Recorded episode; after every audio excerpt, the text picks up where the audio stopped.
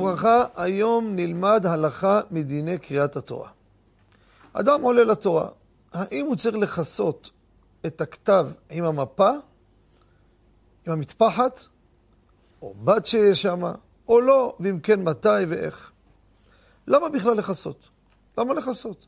הרי אתה מול הספר תורה, אתה תכף מתחיל, אתה לא יושב ומדבר דברי חולין עכשיו, מה העניין? אמרו רבותינו, אם אתה לא תכסה, מה יחשבו שהברכות שאתה מברך כתובות בספר תורה? הרי הספר תורה פתוח ואתה עומד מול הספר תורה. לכן צריך לכסות. מתי לכסות? יש לזה מחלוקת גדולה מאוד. על פי הפשט בעיקרון, רק בברכה האחרונה שאתה מברך, תכסה. אבל על פי הסוד, וככה ההלכה למעשה, ככה המנהג, כשאדם עולה לתורה, מכסה כבר בברכה הראשונה. הנה עכשיו הוא עולה מברך, מכסה את הכתב, ומברך אשר ברכות השם מבורך, ברוך אתה השם אשר בחרבנו מכל העמים וכולי.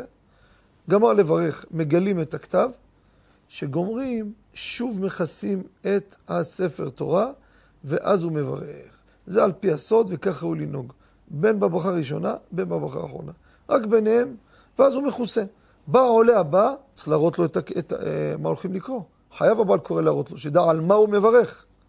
ואז הוא מכסה שוב, ועוד פעם מברך. זה ההלכה הטוב ביותר, ככה לעשות, וכך גם כן המנהג. תודה רבה וכל טוב.